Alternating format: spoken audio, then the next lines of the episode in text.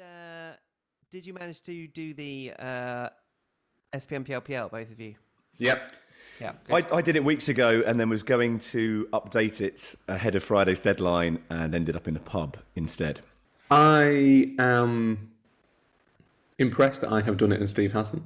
No, I have done it. I just did it. I did it weeks ago. I've done it. Oh, so you I just didn't not updated it. I just went right. That that'll do. There's no Ronaldo factor taken into consideration. I found the bottom six. So like the top four is quite obvious, and thinking about thinking about it as an SPMPL thing, you, you you can't do too much damage to yourself in the top four because I think I had City to win it, but if Chelsea win it and City come second, then you, you're losing a point. It's fine, not a problem.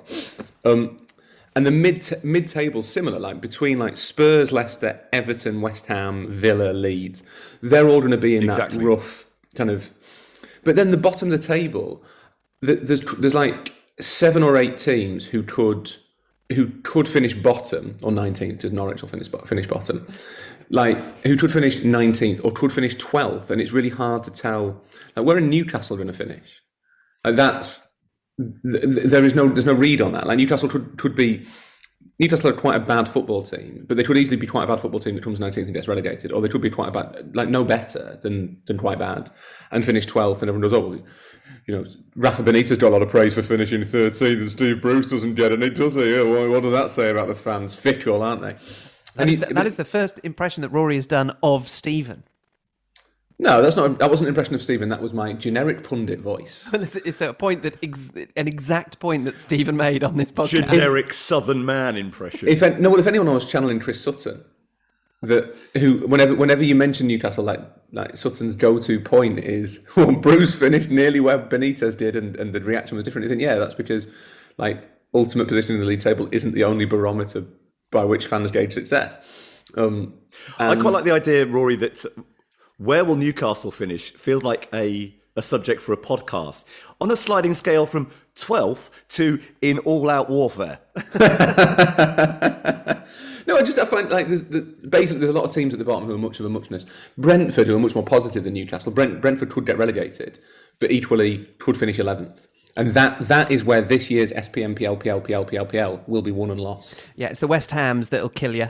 They'll they'll No. make you or they'll break you. So I- West Ham, a lot of people went for West Ham finishing mid to low of the Yeah. bottom half, convoluted way of saying fifteenth, and they obviously finished sixth. So anybody who got West Ham anywhere near approaching where they Yeah. eventually finished did very well. But this is how you have to play SPM PLPL because if you it doesn't it doesn't matter whether whether Leeds finish 9th, 10th, 11th or 12th. What matters is that they finish one of those positions. You're not going to do too much damage to yourself by by not not, not getting them spot on.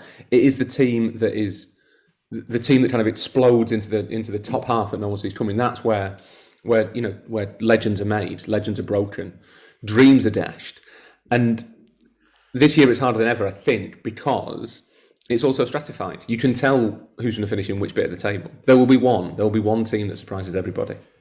SPM PLPL will be decided by the teams that are most often last on match of the day. Yes, a reason to stay with Match of the Day to the bit where Steve's on it. These are all excellent tips for a competition uh, whose entries closed last week. This is Set Piece Menu, the podcast where four friends talk football over food. I'm Hugh Ferris. Joining me are Rory Smith, a great British immigrant story, and Stephen Wyeth, just next to him, Turn Back the Boats. Uh, those of you who uh, enjoyed some uh, some tabloid newspaper coverage of, uh, of of the weekend will appreciate that. Uh, Andy Hinchcliffe, by the way, is travelling back from Portugal with a six pack under his singlet and another in his duty free bag. Um, uh, in his absence, the, the food is. I, I remember um, when I was a young journalist and the radio station I worked for felt like uh, all of us needed help from an official consultant, an outside expert to come in and tool us, school us, train us in the ways of Tool reading us? the news. Tool You us. you us needed an- tools. An outside expert to us tool you. And uh, he, um, I think his name was Paul, and he had a very large beard. Anyway, he said that the two things that you should never, ever drink or eat just prior to broadcasting are crisps and either a very hot or very cold drink. So just before starting the podcast, I got myself some crisps and a cup of tea. I was thought you were going to say you, you um you had a nice cup of hot crisps. shove some tr- shove some salt and vinegar in the microwave, see what happens. I'm upgrading. I'm upgrading from a crisp sandwich to a crisp tea. Like a crisp broth. Just something you can get from Waitrose for about £4.50.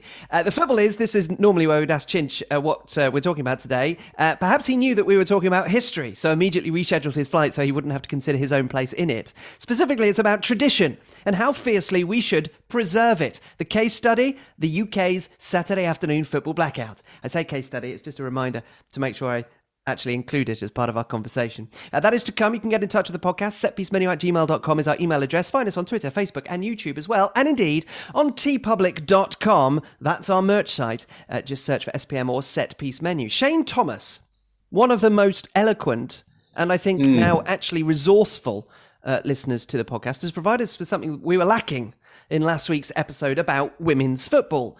No, not self awareness, uh, but the views, we're, we're, we're missing that in every episode, but the views of multiple females. Hello, Royal Mail, Parcel Force, DHL, and Carrier Pigeon. A couple of thoughts on your women's football episode, in which I'll be borrowing from those better equipped to speak on this than me. On the point regarding analysing the women's game fairly without being mindless cheerleaders, a point talking of eloquence, made by Stephen eloquently at the end of last week's episode. Sophie Lawson wrote something on this back in June in a piece called Women's Football's Long Term Relationship with Toxic Positivity.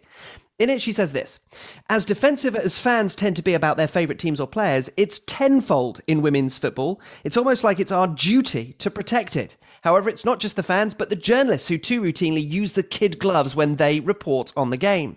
Positives are spun out after poor performances, and accountability is left behind in the hurry to lift the product up. In our frenzy to elevate the game, we're doing it a great disservice. We watch through rose tinted lenses, and we end up encouraging everyone else to perch glasses on their noses before viewing what we're selling. Of course, saying that a player or two had a bad game on the weekend isn't even in the same postcode as the disgusting abuses of power we've seen reported in recent years, but it's all part of this game. To cultivate women's football, to keep pushing it up around the world, we have to acknowledge all parts of it and accept that for all the beauty, there are depths of ugliness too. We can change it for the better, but we cannot be afraid to be honest. And then Shane continues with a secondary contributor, uh, not, not, not because they're less, but because they're second. During the last World Cup, Jessica Luther also pondered in the Huffington Post whether women's football should follow the pattern of the men's and maybe even secede from FIFA. Uh, she said this FIFA's branding for this year's World Women's World Cup also reveals how it thinks of the women who play. The slogan for the tournament is Dare to Shine. As Jean Williams, a professor who studies women's sport, told me, that implies that the players themselves haven't been bold enough to shine before, and FIFA is giving them the platform. But actually, the structural inequalities are such that a lot of women don't ever get to shine. I think there's only been 36 countries playing at a Women's World Cup out of the 211 FIFA member associations. Uh, those two from Jessica Luther. Before that, from Sophie Lawson, all in an email from Shane Thomas. I, I would take a little bit of issue with reading anything into any slogan for any tournament, and I, that sounds that sounds sort of reductive, but I think so. I was at Old Trafford on on Saturday, and there's been a, a discourse online around the coverage of Ronaldo in light of the rape allegations, which I think is an important conversation to have and is challenging as a journalist, but is is worth all of us contemplating and considering. And it can be challenging as a journalist because you are to an extent damned either way. That if you mention it, you get a load of abuse for mentioning it. If you don't mention it, you get a load of abuse for not mentioning it. You don't. You're legally not allowed to shoehorn it in. You can't make repeated reference to something that he a crime that he's not guilty of. He's not been found guilty of. Um, you have to. We we are all subject to libel law. But there is a, and there, there, there has been a rape allegation. There is, I think, an ongoing civil case. Um, it is an important thing to consider when discussing someone who's who's being presented as a hero and who is a hero to lots and lots of people. And in that context, there was, there's a Nike advert, I think, outside Old Trafford that several people have picked up on as being poorly phrased, and or that might, that isn't particularly sensitive to you know to, to victims of, of to victims of sexual violence. And this, in, this, in the same in the same vein, I saw someone take issue with the fact that United pay, played Fatboy Slim after the end of the game. I get completely that the Nike advert's in poor taste. I think that's absolutely right, and it's something that Nike should should have thought about quite clearly. I think it struck me that by critiquing United playing Fatboy Fatboy Slim, they were a maybe giving too much credit, I guess is the right word, to to the or too little credit or whatever to, to the people who choose the music. My guess is they just have a song they want to play. and also the lyrics weren't particularly offensive, even in, the, in even in, in that context, in that light. It's just that it's the "We've Come a Long Way Together" song. I don't know what it's actually called. Um, if anything, it made no sense because United and Ronaldo haven't come a long way together. He left 12 years ago. That they, the, the whole point of the story is they've come a long way apart. And I think there is a tendency to read too much into things so that you can use you can use as many sticks as possible to beat people with, rather than just using the correct sticks to beat them with. The Fatboy Slim song is one. The, the, the idea that FIFA had a subtext to their slogan to to a men's or women's World Cup would be another. The, I don't want to sound sort of yeah reductive or dismissive, but they're not thinking about it that much. It just sounds good. Dare to shine makes no sense.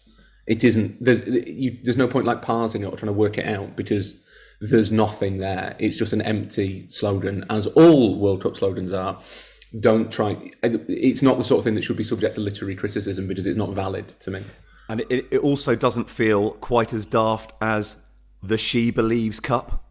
Mm. Although, well, that's a brand, That's a isn't brand, it? that's- I she know, but believes still- is a brand. But if you're it's not say- a great name. Yeah, if you're it's not a great say, oh, name. D- Dare to Shine seems a bit condescending. Then it feels like a rebranding of that particular tournament is also timely. Yes.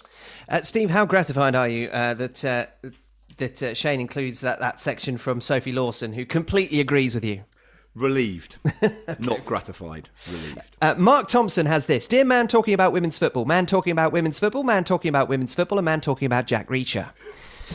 uh, long time listener, first time emailer. I too, corresponding about last week's podcast, am a man talking about women's football. I'm not an expert on it, although have followed it for several years. I'm trying to remember whether Rory has ever made his feelings about cricket known during set piece menu history. Oh, yes, several times. No, hang on. I like this is a myth. I like cricket. Hang on a minute. It's it's it's not having a go at you. It's just merely No, no, but you two, misremembering. but you two are. You two constantly sort of say, "Oh, I don't like-" I like cricket." I just because I don't like rugby doesn't mean I also don't like cricket. He's rejecting all those sports that he was marginalised from during his very posh Yorkshire upbringing. The other sport I don't like is golf. I, I'm trying to remember whether Rory has ever made his feelings about cricket known. He has now, Mark, during set piece menu history, because it struck me that he seemed to be pushing for domestic women's football to do their own version of The Hundred. City based teams, a central draft system, altering minor rules of the game just enough to annoy traditionalists. I think that it's a broadly a fair point to question whether women's football needs to replicate men's football in its entirety, but I also think it's worth making a few counterpoints. You mentioned the summer calendar that the WSL briefly used and the reasons why they moved back to a winter schedule, while the equivalent of the League Cup also has a different format. Both are examples of slightly different things being tried out. I hmm. also think a move away from the current array of teams and clubs should be avoided. Women's football in England has lost a lot to history, whether it be the 50 year ban by the FA from 1921 to 1971, where women's teams weren't allowed to use FA pitches, or teams like Doncaster Rovers Belles, and Sunderland getting left behind by the tides of finance. It'd be a shame to lose the WSL's 10 year history now that it has built it up. Equally, though, it would be a shame if the women's game was more strictly tied to the men's. Teams in the second tier, like Lewes, whose men's team is in non league football, or Durham, totally independent of a men's side, would suddenly vanish from, from view, whereas now, for the moment, they stand a chance of competing at a relatively high level. But still, more equitable revenue sharing and stricter salary caps could be tried out, although the balance is more difficult than in US sports because players can choose to play in good leagues abroad. Anyway, it's a difficult challenge, not least reading this email through to the end. If you've done so, I think you deserve to give yourself Buffalo status, if that's the thing you can give yourselves. All the best uh, from Mark Thompson. Mark, I have more power than just dishing out Buffalo status to myself. I've tattooed it on the inside of my eyelids. Um, on a similar note from Adam Bremner, who you'll remember is uh, a correspondent with a very nice pool and backyard in Long he's Island, our New York. barbecue correspondent. Isn't Yeah, that's right. Dear Rugby Union, Rugby League, Handball, and Aussie rules. Read the pros and cons of women's teams being tied to men's teams. Just look at the US NWSL. Best national team in the world over the past 10 to 15 years, but the domestic league is a disaster. Just Google to see issues with players changing in temporary rooms and not being paid by owners. And it was just announced that the season ending grand final is going to be played at 9am on the West Coast on an AstroTurf field. It's like we're 12 year olds, said one of the players. These clubs are all independent from the men's teams, each of whom are worth hundreds of millions of dollars. I think the women's teams would all like a Big Brother club for now. Uh, so from Adam and before him, Mark Thompson. I think the for now is probably probably really relevant there. That that if that's what it if that's what it takes to mean that the women get proper facilities, they get proper proper access to expertise, that the that the, the kind of finances of it all worked, then then it makes sense. I, I suspect, though could be wrong, that that Mark Thompson is at every team underscore Mark on Twitter, who produces some really interesting kind of analytic analytic stuff on both men's and women's football. Uh, he has a newsletter that's very interesting uh, and is worth a follow to SPM listeners. If it's not that Mark Thompson, I'm sure the other Mark Thompson's fine as well. The um, but Just just do a search for all Mark Thompsons on Twitter just and find pick a handful to follow. Just, just find a Mark Thompson that you like. I think there's a Mark Thompson who might be um, chief exec or something of the, of New York Times' parent company. He's great too. He's a lovely fella. He's definitely the best one. Like his- him a lot. His name's on your check, is it? On your paycheck? The uh, ultimately his name is on my paycheck, so you couldn't. I mean, some great analytic stuff, men's and women's game as well. Uh, Maybe they're the same person. Who knows? Maybe there's only one Mark Thompson. That that is the, the former BBC Director General. is it Yeah, not? yeah. Who who- he's probably left actually. I don't really understand what happened to the the main company anyway. but I think what when this Mark Thompson, whichever Mark Thompson it is, is right is that it would. The, to me, that it's the chance to do stuff that's a little bit different. That I think is being, and he's right. The Conti Cup is a different format, um, but they could be experimenting with different formats to leads. They could be thinking about kind of what makes it, what might work better in the context that women's football is currently in. That's how you grow it. Is by having a um, having a, a sort of dynamic different competition effectively. So it was great that this weekend after after the podcast in, maybe inspired by our words that Spurs beat Man City. That's that that is really important that that happens for women's football. The fact that Everton have now been stuffed twice in in two weeks less great but they have played City and Chelsea um, it suggests the gap is still there. But you need yeah I feel that there is maybe it's the, the blind sort of following of that, that is the structure of the men's game. So that is the, the way that it has to work in the women's. I, I just find that hard to understand. Uh, there will be those who uh, make the point about Spurs beating Manchester City because of a handball, and that goes back to a point that we made last week about uh, a goal that was offside, um, and a point that we didn't actually get around to making about how VAR should be introduced uh, to the women's game um, as a suggestion of parity at the very least, uh, but also because, as we all know, if you have VAR, you hate it, and if you haven't got VAR, you really want it. And next to Mike King, dear Snoopy, Woodstock, Charlie Brown, and Peppermint Patty. I've been a listener since a friend first recommended your podcast to me in 2019, as he knew I was moving to Didsbury and liked football. I quote, This podcast is great, they talk sense about football, and they're always going on about Didsbury.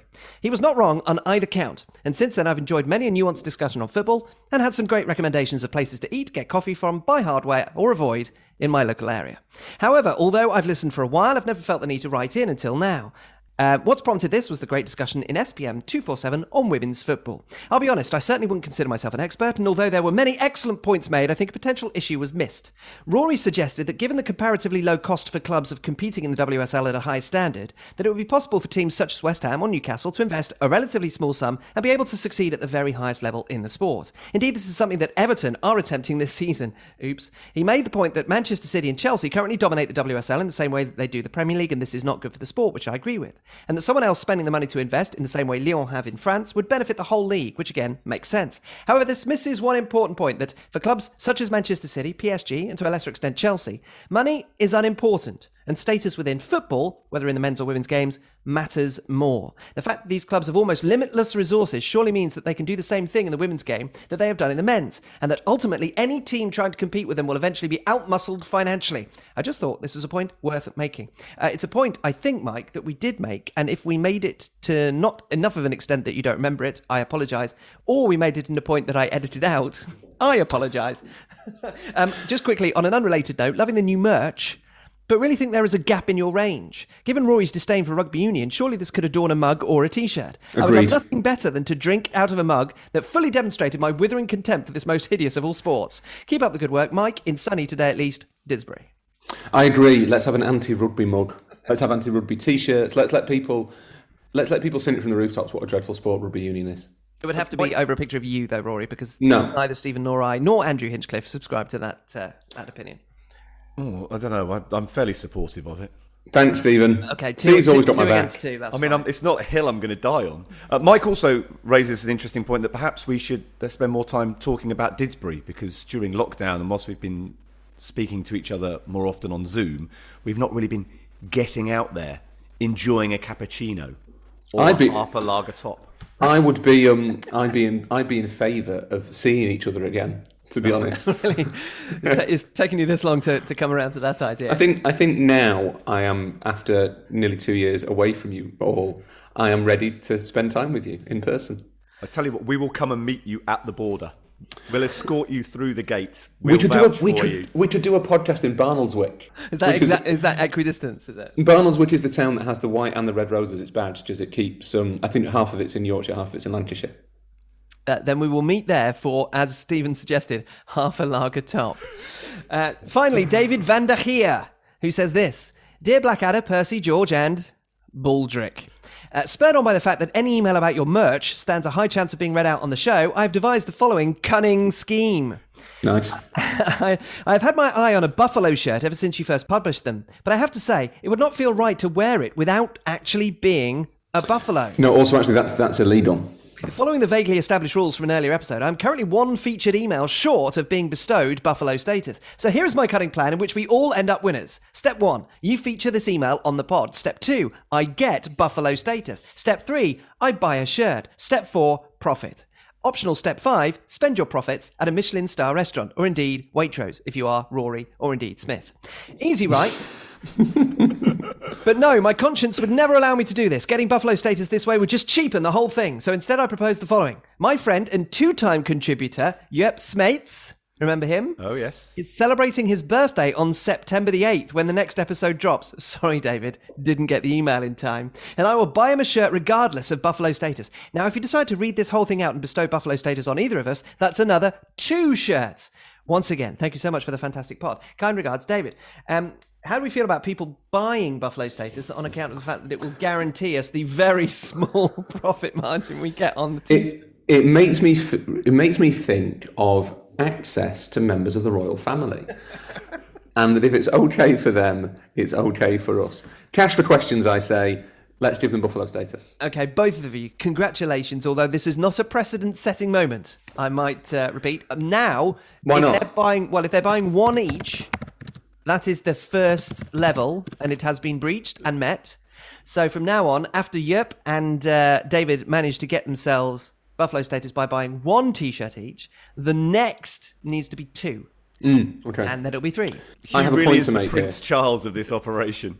I have a point to make here. Let's just hope that none of us is Prince Andrew. The the Dutch for buffalo is either buffel, which makes sense, or and I like this carbau, carbuff, carbau, carbuff. Um, that might be like boer or something. It might be South like South African Dutch. Uh, don't know. Would quite like to have a T-shirt with buffalo in Dutch for them. I think that feels like the sort of thing we should do. Uh, I'll, I'll let you know. I'll let you know if that's something that we can at all magic up. Speak, speak to the marketing department. Correspondence of any kind to setpiecemenu at gmail.com. Now, without our traditions, our lives would be as shaky as a fiddler on the roof. Given that football is a religion for many, the reference is suitable, if meaningless for anyone under the age of 50. There are a good many footballing traditions that retain their value, but there are even more that have been diluted or indeed have simply disappeared over the years. This could be for a number of reasons. Certain readers of certain daily publications might say it's because all modern things are terrible. Uh, but there is doubtless a changing financial and social landscape in which football's traditions might not quite sit so comfortably. Take, for example, the Saturday football blackout in the UK. Yes, I remember to mention it. Established in order to protect tenancies on what is, yes, the traditional time for football matches in this country. But is it still something worth fighting for? Has the proliferation of media and football on TV and especially made it as relevant? So, how fiercely should we preserve tradition, even if it seems anachronistic? That wording of that question beautifully uttered on a WhatsApp message by Stephen Wyeth. It- It's probably no coincidence that this sort of stuff came up during the course of an international break because that is when a lot of football's navel gazing takes place. It, it does, though, feel like we're going to get an increased conflict over traditions that have, have in the main served football well and this clamour for modernisation and monetisation that, that often through self-interest many feel to be necessary. The, the world cup every two years is one of the things that's been talked about increasingly over the course of the last couple of weeks. The, the other one the afternoon blackout of televised football in the uk a bit more parochial a bit more acute but i don't think any the less important in the grand scheme of things. I think it's slightly depressing that, that another aspect of, of the game is being viewed through the prism of one of its megastars, this time Ronaldo, because that is ultimately what's brought this conversation to the surface. The fact that people in the UK couldn't watch his re-debut for Manchester United, that uh, that is cause enough for some to sort of view the blackout now as an, as an anachronism that should be dispensed with. And it is in many ways sort of nonsensical that, that those in the UK can't watch a three o'clock game in the Premier League legally but the reason for that restriction and, and the, the reason it's in place hasn't really changed since it was introduced in the 1960s. So it does feel a bit like a test conversation for how much we're willing to sacrifice tradition for modernisation and, and whether we're ready for the implications. Because, yes, younger fans, they will probably want, they, they might see the blackout as trivial. They might quite like the idea of a World Cup every two years. But if those sorts of things happen, then what's next? I'm a bit sick of the tyranny of youth, if I'm completely honest. Like, feels a bit like like in culture in, in general, like everything we do is oh, teenagers don't like it. For a long time, and I, I don't want to offend younger listeners, the world didn't give a shit about what teenagers thought, and that was kind of the point. and people and, are getting older, Rory. In, in other aspects of like in terms of like when you retire, pensionable age, all that stuff. We're constantly the population's getting older. You know, it's just it's unsustainable. People stop living so long. Yeah. But then also, by the way, we're only going to take into account the views of this very small minority. Well, and, and funnily enough, they, they don't have disposable te- income. They are no longer teenagers after the age of 19. So literally for six years of their lives, that's it. And then they no. can't be contributing to this conversation anymore. So why do we? But now we're back to those people who enjoy certain uh, daily publications uh, printed on paper. But it, it, it feels it feels like a glib thing to say, and I, I don't mean it as that. But yeah, like teenagers are teenagers, and like I'm not saying they're not valid people, but there's a, there's there's a, there's a reason that culture has never been geared towards that particular cohort, and it's because teenagers generally are rebelling against the, the, previous generation. That's how it works. That's that's kind of what's what's meant to happen, and we're not like meant to understand their culture, and we shouldn't try. And, well, we should try and kind of appreciate their culture, but we're not we're not we can't kind of be part of it because it is in itself a reaction to us, and so I think that to an extent, trying to kind of gear everything so that teenagers like it is just it's just it's kind of a wild goose chase that whatever you do they'll do something different because they're teenagers what teenagers do and I find it I find it odd particularly in a football context how little faith people seem to have in football that Andrea Agnelli's constantly banging on about, oh, you know, well, you know, there's Netflix now. And Infantino's worried about it. And Ceferin, I think, came out and said something about, um, you know, we need to, we, we, are facing a battle with Fortnite or whatever, I don't know. Um, and Wenger himself, who's behind this two World Cup, two, this biennial World Cup plan, is part of his rationale is that young people don't have the attention spans for full football matches. I don't want to surprise Arsene Wenger, who's a very nice man, a very wise man. But kids have never watched full football matches because kids can't sit still for 90 minutes. They're kids. That was true of our generation, and it was probably true of Arsene Wenger's generation. And no one suggested changing the game because to keep their attention. What what's much easier and cheaper is is if those kids just get older. That's probably the the natural way of sorting that problem out. And some of them will appreciate the sport. And there are ways you might be able to change it, and you know, game clock might be better than playing 90 minutes or whatever. But ultimately they're, they're only going to be teenagers for a bit. And I find it really surprising that that football itself, this massive cultural phenomenon, has so little faith in itself and is willing to bend over backwards at all times. Don't worry, Hugh. I'm going to get back to tradition at some point. No, no, no, no. I, the, the point I was going to make is, is on the back of that. That it's, it, is it, and this is this is very um, uh, a point of great cynicism, but is it because simply that the teenage generation are producing content for themselves, so therefore older um, middle class men who sit in offices and try to pretend that they know what teenagers think and want, that they're going to provide them with content as well. And all of it is getting monetized. And that's the difference because the generations before, if you were to change the game, that wouldn't make any difference whatsoever to the potential monetization of the sport. But if you are doing stuff which can be monetized in whether it's bite-sized chunks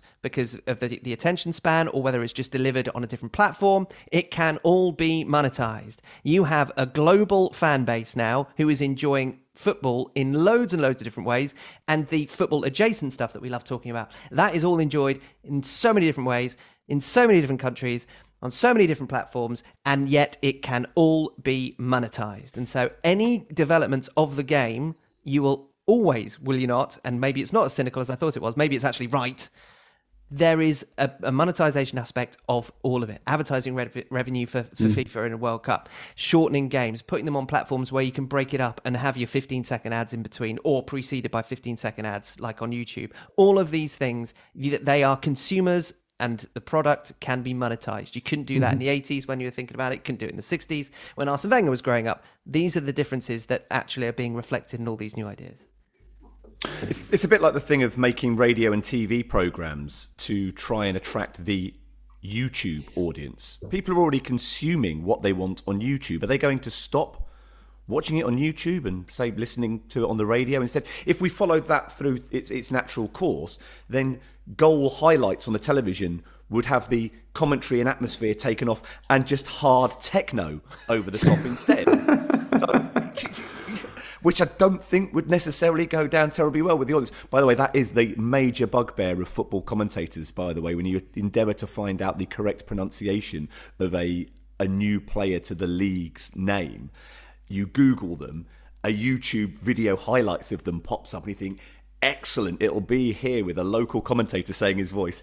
And no. Some teenager it's too has unlimited. replaced it sound with, with loads of, with just a load of EDM.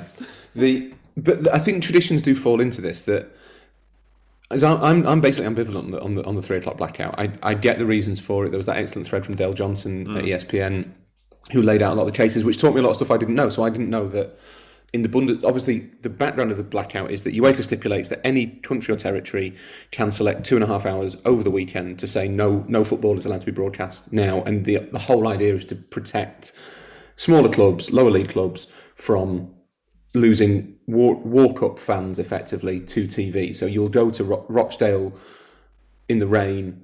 Now just there's nothing else to do at three o'clock on a Saturday, but you might not do that if you could watch the Man United Newcastle game um, and stay dry at home. That I think is is sound logic. I'd be interested to know how much how much it would hold if you took it away for say a few weeks would or a season would would it have any real impact not sure people still go to concerts even though you can listen to everything on spotify. You know still people still quite like seeing live, live music. They are prepared to make the effort and they pay a lot of money to do so as well. yeah. So you, even though you can listen to all the tour limited you want on spotify you will go and see mike and the mechanics live. That is that is how that works. I am very young and and hip as you can tell. The so I, I don't know what I don't know whether some of the dangers are are a little bit theoretical, but equally I can understand why talks people don't why people don't want to find out. Yes, and Da- Dale uh, Dale Johnson on that thread, I think he talks about the fact that it would be habit forming, and so uh, trying it for Yeah. a short period of time might be damaging simply for that reason, rather than it being in of itself Yeah, a bad thing. but equally, every, as Steve will know better than I do, lots of other countries have their own versions of it. What I didn't realise, but learned from Dale's thread, is that in Germany, where they have the the Bundesliga kind of goal show effectively at 3.30 on a, on a Saturday and it feels like oh this is great because that's how you should be able to consume football. It seems like a happy a happy halfway house where the games themselves are not broadcast live but you can see the goals as they go in. That's a good, that's a good idea. But that, that's only possible because no other league kicks off at the same time as the Bundesliga. They have their window. So it is all of the, the, the Bundesliga 2 or the, the Regional, Regionalliga is not trying to compete with those with watching Bayern Munich stick four past Leipzig. It's that's a Bundesliga slot and everyone else fits around it. That is an idea that I think might be worth exploring in England, but equally it gets it has the same the same ultimate impact, which is that three o'clock on a Saturday is not the time that all the football matches kick off. and, and if you if you chat and we can maybe get onto it, other other traditions would suddenly be lost if if we were to do that, because there is something that seems as though, and I think Dale mentioned it in that, that thread on Twitter, that is relatively, if not not entirely unique to English football, which is the sheer depth and mm. volume of football that kicks off simultaneously at three o'clock. You're talking about at least 10 tiers worth of football that traditionally is in that time slot. You're talking from the elite level of the game down to us going to watch West Didsbury and Chorlton in, in the northern. I can't even remember. It's so far. I keep forgetting what flipping division they play in. the tenth tier of England. The the Northwest Counties League is is- Division is- is- Premier One up, Prem- upper yeah. upper. It's the tenth tier. They're, they're nine promotions away from the Premier League, but they are kicking off at the same time as the majority of Premier League and Championship matches, which attract huge crowds. Another thing that we don't have, which a lot of the other big leagues across Europe do, for example, is that we have unique individual clubs all the way through that structure. We don't have Premier League's under 23 sides playing in the third tier of competition as they do in an awful lot of other big games. So it's, it's difficult to compare what happens in England with what happens in some of the other major European leagues because the depth of the depth of the structure there or the uniqueness of the depth of the structure there is not comparable. And and there's so there is a structural tradition which Yeah. is the reason for the blackout, but that then leads to a cultural tradition which is families going to their local team, whether it's big, small, or West Didsbury and Chorlton. You do you do have that regularity that gives breath to relationships, memories, all those things that are slightly intangible but have enough value to underpin what is a a procedural, structural, simple rule. And that's hmm. that's that's the, the conflict. And, and ultimately, football is a habit. I, mean, I remember writing this after after Bury collapsed that the, the risk is that that you lose the people for whom that is what they do at three o'clock on a Saturday. The I I think there are cases where you could we shouldn't shouldn't shouldn't kind of insist that all change is the same. So you could, for example, say that championship games will kick off at two o'clock on a Saturday. And that wouldn't really make a huge amount of difference to anybody. Ultimately, it, it might make it slightly more. I had this conversation with someone the other day. It might make it slightly more inconvenient for some people to go, but it might actually make it more convenient for other people to go. That there will always be winners and losers in those scenarios. You could potentially play some leads on a Sunday, and that, that would be their, their slot, and that would free everything up. But I think that the real tradition that the that the three pm blackout gives rise to is that that's when everything kicks off. That that is the, and this is yeah. This sounds is quite hard to explain, I suppose, but quite often the team that you support, if you support a Premier League team, isn't playing at three o'clock on a Saturday. And we saw in the in the pandemic year that that the, a lot of the kind of gloss and sense of occasion of three o'clock on a Saturday was lost. Because there was you know there was Crystal Palace Burnley famously kicking off every week. And then the Championship and League One and League Two, but there was one Premier League game, and it felt like, well, this isn't very interesting. Just I don't care about these two teams, so why should I pay attention? The, there's a weird like transubstantiation thing going on that when you have four or five games kicking off at three o'clock, none of which are relevant to your team, it suddenly seems really interesting. And one of the great traditions of English football, although it would never be described as that, is sitting in your house at 4.30 and putting on you know final score or soccer saturday or the best of them all bt sports score um, although they've stopped using journalists so maybe it's not maybe it's not that good anymore. Um, and or you know coming home from a game or being in the pub and watching the straws flick through in that sort of gen- general silence of of seeing the vidi printer tick over or the music for sports report on five live which is you know an integral part of british sport, sporting culture But, but how many teenagers feel that though? well i don't know but, But again, does it matter? it doesn't matter No, but um, that's what I'm saying. This is this is why the conversations take place in the first place. Is because there will be those questions asked. Yes, But they might g- be being asked by the wrong people at the wrong wrong time, and considering and, and supplanting their own views onto other people, and not necessarily canvassing particularly successfully. But the reason that the question is asked is because somebody sits in a meeting uh, and they say to themselves, "Yeah, but does d- d- does my do my kids do that?" Or you know, do teenagers do into, that? you grow if the- into tradition. I know, but, Don't but you- you I, don't know- I, I'm not positing it as my opinion. I'm merely throwing that grenade into the conversation so Yeah, that you yeah, understand yeah. why these conversations are taking But place. it, Steve is right to be outraged and flabbergasted. Because if you're sitting in your swanky W1A meeting room thinking my kids aren't watching Final Score, maybe you should be watching Final Score with your kids. But also, there's this danger of, of grouping teenagers into one homogenous, or teenagers, young adults, whatever, into one Generation Z, into one homogenous mass. There will be loads of kids who who don't can't be asked streaming illegally, who don't desperately want to spend all of their all of their Saturday afternoon watching a, a, a whole match to stream it illegally, which, by the way, is a, is a logical fallacy. Is you're saying that we're worried that teenagers don't have the the attention span to watch an entire 90 minutes, but also we're worried that they have to be able to watch 90 minutes of football. Maybe Final score is quite a good way of getting them to absorb football because it, it all happens at once and it, there's always something happening. It's, there's lots of great drama. You can't see any of it, but we saw it during, again during the pandemic year that being able to watch every single second of football doesn't make you think the football's any better it exposes you to a lot of football that you don't care about emotionally, that you're not bonded to, that you're not that interested in, and you might get a bit bored of. But ultimately, Steve, Steve is right. You grow into tradition. you develop it as you get older. You develop it through through your because that's what your parents do, or that's what your brother or sister does, or whatever. And it's It aspirational. be. You want to do it because your dad took you, or your dad wanted And- to show you, and you want to become your father in some sort of way. Yeah, that will not hold for yours, by the way. It doesn't hold. It doesn't. That that bit definitely doesn't hold anymore.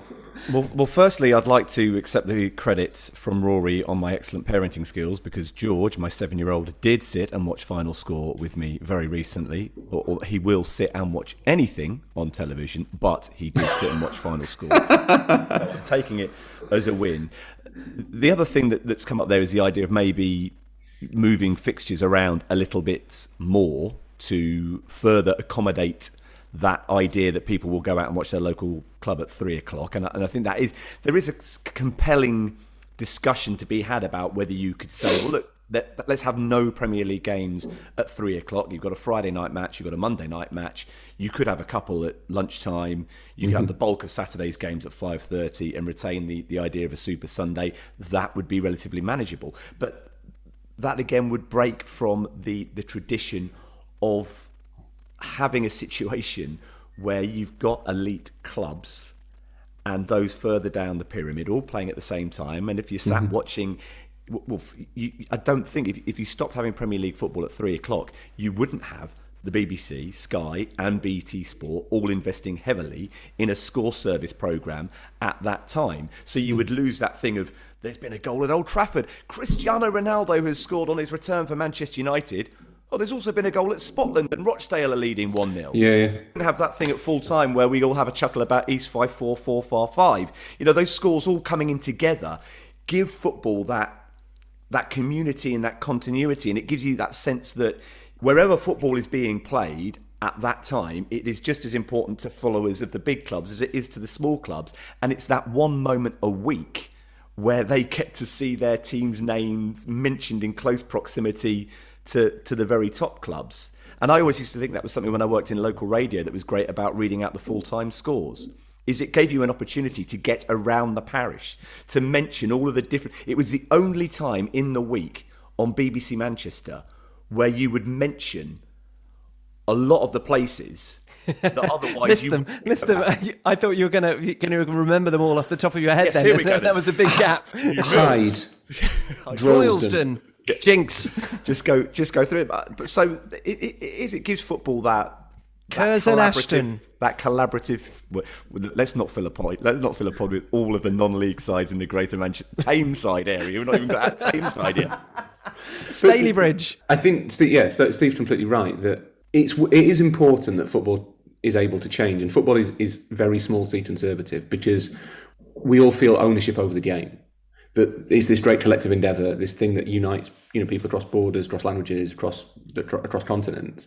But equally, we perceive it in our own special way. So there's certain, and normally that's quite a nostalgic way that we remember it as you know we complain that you know you're not allowed to tackle anymore. Does we remember when you were allowed to tackle? But there'll be a generation who grow up who are you know our age in 20 years time whatever who don't remember when you're allowed to tackle and they'll see brutal tackles and think well what the hell is that that's that is clearly not the sort of thing that should be allowed that there will be we all feel our exact kind of circumstances are the purest form of experience in the game. And that tends to mean that any change just change necessarily comes from the outside is unwelcome. So it's part partly why we don't like VAR it's partly why we don't like the change in the offside rule it's partly why we you know we maybe resent the rise of certain clubs or the fall of others is, is that we feel as though football should be you hear I can't remember who I heard it about it may have been Man United it might have been Arsenal heard someone say you know the, the Premier League's better if there's a strong Arsenal is it does that matter I don't know if it matters and, Just And in some 30 strong clubs. Yes, and in 30 years' time, that will have absolutely no relevance if Arsenal aren't very good for the next 30 But years. but It'll be also like the same is- argument about Manchester City or Chelsea. Yeah, but then this isn't meant to be like a dig at Arsenal, but like Arsenal's history is quite um, ebb and flowy. Like the biggest team in the country in the 30s, basically nothing for 40 years. Massive team in the 70s, nothing for 10. Big team in the 90s, and then now they're kind of they're basically a mid-table team now. And Arsenal are a huge club, third biggest club in, in England. Don't get me wrong, but I don't think it's it's there's no there's no historical evidence that English football needs Arsenal to be strong to thrive. That just isn't true. But because the people making those calls and saying those things remember when Arsenal were massive, it's like well you, you need Arsenal to be strong. It's better when Arsenal. I think that I think it's better when Arsenal are strong. But I don't I don't think historically it's true. And the danger is that that loyalty to, to how things used to be for us and assuming that that is the right way, that that is the natural order of things, that can blind us to change. But at the same time, some traditions might be right, and we have to have, as a football culture, enough courage in our convictions to say, do you know, and this is a point Jonathan Wilson made, I did a Blizzard thing last week with him. The penalty spot where the penalty spot is, someone just decided at some point. There was no committee, there was no science done, no, no analytics performed on where the penalty shot, spot should be. They just put it there, but it's the perfect spot. It is the absolutely perfect spot for where a penalty should be. Does it makes it likelier than not that you'll score, but it's not. It's not a gimme. It works perfectly. There's no reason to change where the penalty spot is. And there's quite a lot of stuff like, like that in football. You don't need to change it. It works pretty well on its own. And those are the traditions that I think we do have to cherish. And it may well be that the 3 p.m. blackout, for all that it is illogical in a, in a world of sound like Arsene Wenger now, like immediate satisfaction and total saturation, and where you can see everything all of the time. It is a bit of a, a, of an outlier, a bit of a kind of discrepancy, but maybe it works and, and that it shouldn't be changed just because it feels old fashioned. Some old fashioned stuff might be quite a good thing. On the point about Arsenal, well, the top flight of English football, or English football as a whole, survived Manchester United not winning the title and not being very good for 27 years. So it can certainly navigate a path through the carnage of Arsenal having a, a drop off in level. Ah, having to finish eighth yes, for a bit. I yeah. think we'll be okay, guys. And then the other thing about the blackout, which maybe people don't realise, and if, if they do, then they are in some ways even more frustrated about this aspect of it, is it also applies to showing overseas football. It's not just English. It's not just you can't show a Premier League game at three o'clock. The same applies to any football being played anywhere in the world at that time. It deprives time. us of 15 minutes of Wyeth on occasion. It certainly does. Very recently deprived you of 15 minutes of Wyeth when we had to join Napoli versus Juventus in play after 15 minutes because that game kicked off at 5 o'clock in the afternoon UK time. Now, look, for, from a commentator's point of view, from the production of that, from what we were doing. Same, same fee for the commentator's point of view. Thank you very much. it's Look, it's frustrating. You want to give it, it's a huge game. You want to give it the big build up. You want to be there for the kickoff. You want to describe the early action to the audience.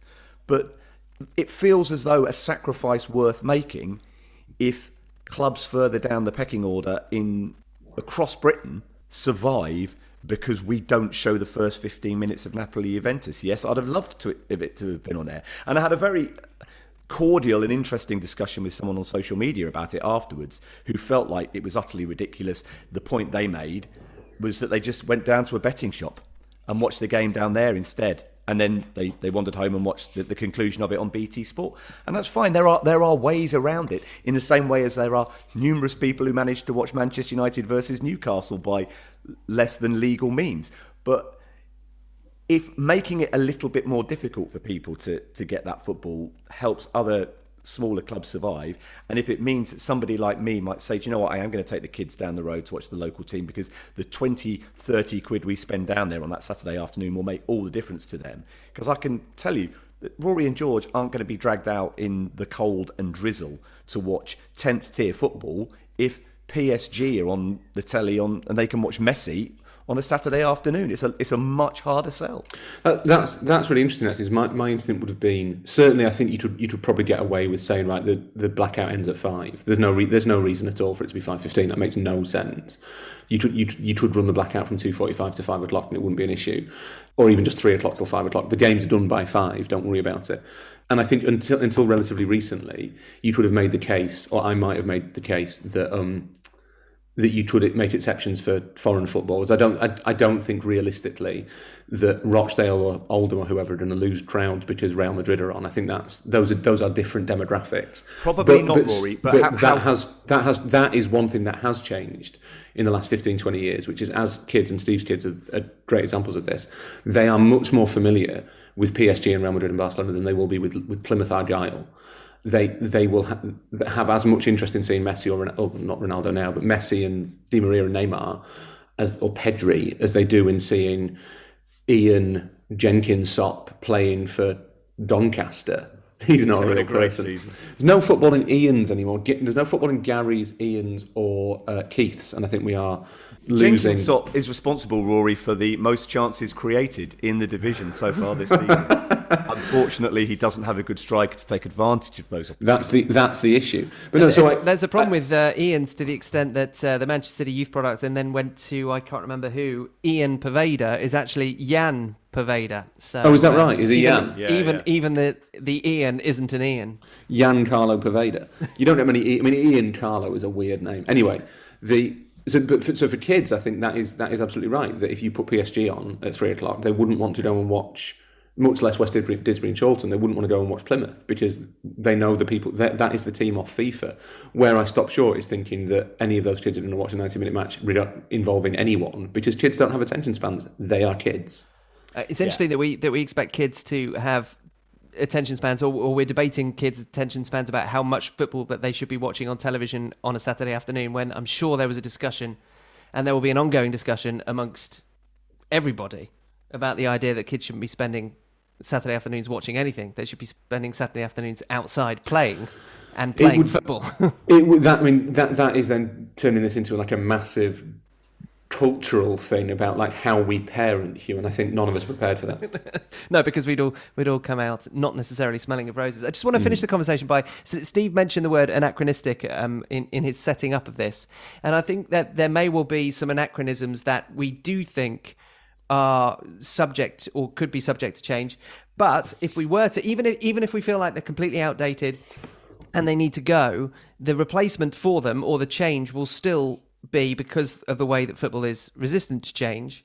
Certainly from outside, as you mentioned, Rory, as all change is, is that you just look at VAR because VAR attempted to deal with an anachronism, which was the old Sepp Blatter thing. Football is played by humans, and so the referee should be making human decisions and all that sort of stuff that he trotted out before he became uh, an advocate for it. There is a difficulty in changing even the kind of things that everybody agrees should change. But that's because we all want the change to be instituted in the way that we perceive, because our perceptions of the game are individual. So you bring in VAR, and to me that means you have to do you don't do toenail offsides, and you don't do this, and you don't do that. But to Steve, it might mean something completely different, and to you, it'll mean something completely different again. We all feel the game so personally that any change is seen basically on, on is, is taken as an attack on our own perception of this game. That is that is the glory of football, but it's what makes it so difficult to change. It's why when you present what feel to you like perfectly sensible ideas, maybe this maybe Arsene Wenger's got a bit of this at the moment as well. Things that you, that as you perceive it will make things infinitely better. Lots of people come back to you and say, "Well, no, no, no, that doesn't work. Does this, this, and this, and this?" And sometimes they just come back and say, "No, no, no, that won't work because you're." A but basically, But that's the thing, isn't it? You don't get you, di- you don't get a oh yeah maybe that will work and because Very rarely. the, the conversations within football are of always of extremes. So you Well, no, you, you, to be fair, you will. I mean, I, I certainly find on the rare, relatively rare occasions that I try and suggest something that you will get people saying, "I like that idea, but this is the problem," and that's totally legitimate. You have to workshop these things. You get a lot of like, "Who are you to say this?" or you know, you're only saying that because of this, this, and this, or you never pay to to go to football, so what do you know? And it's because we all perceive our football as the right football, and that goes that, that cuts through with other things. So that's what part of the reason why my match going fans regard themselves as being more of a fan than someone in Tokyo who's waking up at three in the morning to watch a football match. That that their experience of football is the correct, the pure form of football, and nobody else's is true. Is somebody else's might be legitimate, but it's not as legitimate, and that makes change basically impossible to institute, and that in a lot of ways holds football back. But at the same time, there are certain things that maybe shouldn't be changed. And if and if if football is seen to be trying to cultivate a group of fans that is not you, the the, the fan group of fans that you feel like you subscribe to, that that's what gives rise to the fury. So, for example, talking about all the all, the ways that football is attempting to monetize not only the, the platforms but the global audience that it has and the access that that global audience can have to those platforms, is that you have, for example, a match-going fan who is feeling marginalized because the club just as an example, is attempting to monetize a product that the global fan will benefit from. Mm. That is that is a, a, a something that gives rise to to all that non-nuanced debate that we just spoke about. How dare you concentrate on that fan when I'm higher Yeah. up in the hierarchy. I am more important, and you should be focusing on me. Mm. And that's part that, and that's another aspect of why the argument about well, you can watch the three o'clock kickoff anywhere other than North Korea. What, what else was there? Cuba, Turkmenistan. and the UK. Yeah, but that's because that's that's trying to monetize the global audience. Just because you can watch the game early on in the morning in New York doesn't mean you have to be able to watch the game in Manchester. Hmm. Because the reasons that you can watch the game in New York but not in Manchester are, are quite clear for everybody to see. Equally, in the US, as I'm, I can't believe I'm doing this again. Local, mar- local, knew you were going to say that. local markets are blacked out. I saw are. a tweet the tweet the other day from from a, a Jets fan, I think, saying that the only reason he lives in New York is just that's the one place in America you can't watch the Jets play, which is a great line. But yeah, that everyone you have to you have to protect. The other thing we've not touched on at all is that the re- the other reason for protecting this is because the whole edifice of f- football, and we saw this again during the pandemic, is built on the fans being there. So you have to protect. We should know now more than ever before. You have to protect atmospheres in stadiums. They are central to it. So you, if the, the cost of that is that you can't watch it on at 3 p.m. live, watch the occasional game live, then then that's the price you have to pay. The other thing I'd say is that match of the day is, an, is, is a crucial a crucial tradition in English football that presumably cuts across generations because guess what? You don't have to have an attention span to watch it. And you can watch it on that, so maybe that helps another side of the of, of, of the game that does that does bond people across generations. You do need attention span to get as far as Steve's game, which is something that uh, we spoke about All earlier. right, easy now. Well, if, if Rory does it, then I do it. That's fair. That's balanced. I know, BBC once, I, about was willing to let it slide once. I mean, you were willing to let it slide when Rory said it, but uh, No, if you you've have gone first, then fine, very little respect. It was whoever who. It's, it's always it's always second person in who gets the red card. You. That's true. But there, there is. Uh, I'm going to draw those two little strands together, Rory, because you mentioned about fans in the NFL local market. Well, the the, the, the American local market blackout. That blackout is lifted if the stadium that is hosting Yes. it it's a certain re- reaches a certain capacity. So they understand that the two go together. If you, I, I don't know if it's 75. percent I've got that in my mind for some reason. But if it's above 75 percent, but imagine that if it's a sellout, as a arbitrary suggestion. If, it, if that stadium is sold out, then you can then release it to a local local television market. So that's but they obviously have it on terrestrial television over there. They have it on the network, so it's easy for people to be able to make that decision. It's not you don't need a subscription on top of that to then to be able to watch the game, regardless of whether it's blacked out or not. I- remember back in my early days at Radio Manchester, uh, the Droylsden, commentary- the, the commentary deal, the commentary deal with Manchester City, they couldn't commentate on the home games until it was declared a sellout. The, there is one other thing that I think we should raise, just on, on the subject of the, the Ronaldo incident and the fact that, that that game of all games wasn't broadcast on TV. I suspect what it means is that, particularly after transfer windows, television companies will not be making that same mistake again, and that those TV slots in the weekends immediately after the closures of the transfer window, or even the weekends during the transfer window, will be reserved even more than they are at the moment for the big teams, just in case you have a a situation at the end of January or the end, you know, the end of August next year, where Liverpool have made a, a, late signing, or Arsenal have made a late signing, or Spurs or City or whoever, and it's not scheduled to be a TV a TV game. They will not want to repeat. You will never get another one of the same scale as Ronaldo, but they, they will not want to repeat of Erling Haaland's first game for Man City not being on television. And and that will be a case of you reap what you sow. You can't complain about your team kicking off in a unfavourable time slot for you to be attend the game if you're also going to complain Yep. about them kicking off at three o'clock in the afternoon because now you can't watch it. So now, in the absence of a Hinch soccer story, we have something about Hinch. Uh, It comes from two of many emails that we've had on this subject. Uh, the first from Alan Shepard, not the astronaut, and the second from Kevin O'Sullivan, not the college baseball coach. Googled it. Um, Alan begins, and he will morph into Kevin. Dear Guppy, Froggatt, Powell, and Hinchcliffe. Can I draw your attention to some shameful slander of Hinch's good name on the 2nd of September edition of the Totally Football Show? 43 minutes in, and the panel are recalling David Beckham's England debut against Moldova. A question is posed as to who else made their debut that day, stumping everyone. Clearly, no one is following SPM on Twitter. A hint is given that it was a player on the left hand side, and then realization dawns. Comments are made about this being the period when England would try out anyone on the left hand side, and someone guesses Steve Froggatt. Some good news though. When asked how many caps that Chinch won, the guess is around 10 or 11. So clearly Hinch made a bigger impression than his seven caps warranted. Kevin then picks up and continues.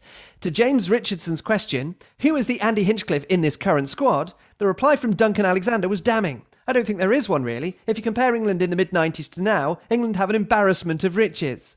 Personally, I think this is a nonsense and denigrates the fine career of one quarter of your panel who was far better and far more memorable than this uninformed conversation suggests. I'm being very genuine here. Uh, Andy was an excellent player, uh, says Kevin. On a more important note, I also believe that this constitutes the makings of a beef. Quite appropriately, given your Buffalo bovine obsession. Though I am open to correction. Either way, I will look forward to your response. We all live in hope, of course, of open inter podcast warfare. Something to keep us entertained in these difficult times, you'll understand. Uh, so thank you to Kevin and, and to Alan and to all, indeed all the others who brought uh, that to our attention too. We're not going to get um, into a podcast beef because um, Rory has already since then been on uh, the Guardian pod and walked out on them, although not necessarily as a show of support for Andy Hinchcliffe. No, I, I, um, I enjoy doing the Guardian pod, just guesting occasionally. You know, it's it's it's, it's a good podcast, like totally as well. I'm, I'm not picky. Um, but I had a man come round who was 15 minutes early. I had a very fine, you know, when, when you've got a really like finely tuned morning, and everything has to work exactly as you've planned it for for there to be for there to be not, you know, for it, for it all to kind of run smoothly. The man who was an excellent um, man. Uh, was He delivered the, the, the man. well, I, don't, I don't want to say what he's doing. I don't want to say what he's doing because it's just so bourgeois. But Well, I know, so I'm going to try and force you to say it, or I will say it for you. we we currently have a quite cold house, and winter's setting in, and we've we've decided that we're going to replace the open fire in our living room with a gas one. And he he was coming around to price the job up basically, but he came 15 minutes early, and it meant that the last 15 minutes of the Guardian pod I had to be talking to uh, the fireman rather than um, Johnny Liew and Faye Carruthers and Max. Uh, and I believe I've not listened to the end of it, it was I'm I'm really genuinely quite embarrassed about it. Um, but I believe I, I, I received well. In fact, Steve's just told me I received some abuse from Johnny Liew, which I'll, I will as soon as we finish this podcast text him and ask him about. Keep your correspondence coming to setpiecemenu at gmail.com, or if you're Johnny Liew, um, then Rory's personal number is 07. Also buy the merch at teepublic.com. Uh, just search for Set Piece Menu or SPM. Please subscribe, share, rate, and review we humbly ask you to continue finding reviews in your podcast schedule. Thank you to Stephen and to Rory and to you all for listening. We'll be back with another Set Piece Menu to enjoy very soon indeed. to be fair, I'm pretty confident Johnny Liew's not a listener. He's gone a little bit. He's gone a little bit big time ever since people like Gary Lineker started praising everything he writes. Is- is that- so what did he used to listen and now we're just No, I, up for it? I think I think he he. Um, I mean, he probably isn't that interested in in what we have to say. But he's just you know he's got you know, he's got a PA now. He's got like a he's got assistants. You know, he's just he he has his media kind of. He's like a manager. He'll get like clippings of the media just sent to him where he's mentioned just a, a stream of Gary Lineker and Gary Neville tweets saying brilliant masterpiece, all that. Is he like one of those? Basically, do other people now write his articles for him? He's so I think- big, I think- does he just sort of sign them off? I think it's a mixture between a um a, a team of people like Sort of have a brainstorm. Well, in the same way as like like Leonardo da Vinci had a school, didn't he? Like, or Michelangelo had a school that you know some of some of it is like him, and some of it's just like his little kind of helpers. I think there's an element of that, but also, I mean, to an extent, maybe an algorithm is doing it for him. just kind of insert rye line here, a lot of preloaded kind of clever combinations that he makes, and that's just bang out it goes. None of this is true. I like Johnny Liew a lot; he's brilliant. But I'm annoyed. I'm annoyed that he slapped me off on the Guardian podcast, so I'm trying to get my revenge. Yes, I feel like that, that was commensurate with the efforts of Johnny Lee and another podcast. Uh, so we have a beef not with a different podcast. We have a beef beef simply with one of Rory's most trusted colleagues and friends. Yeah.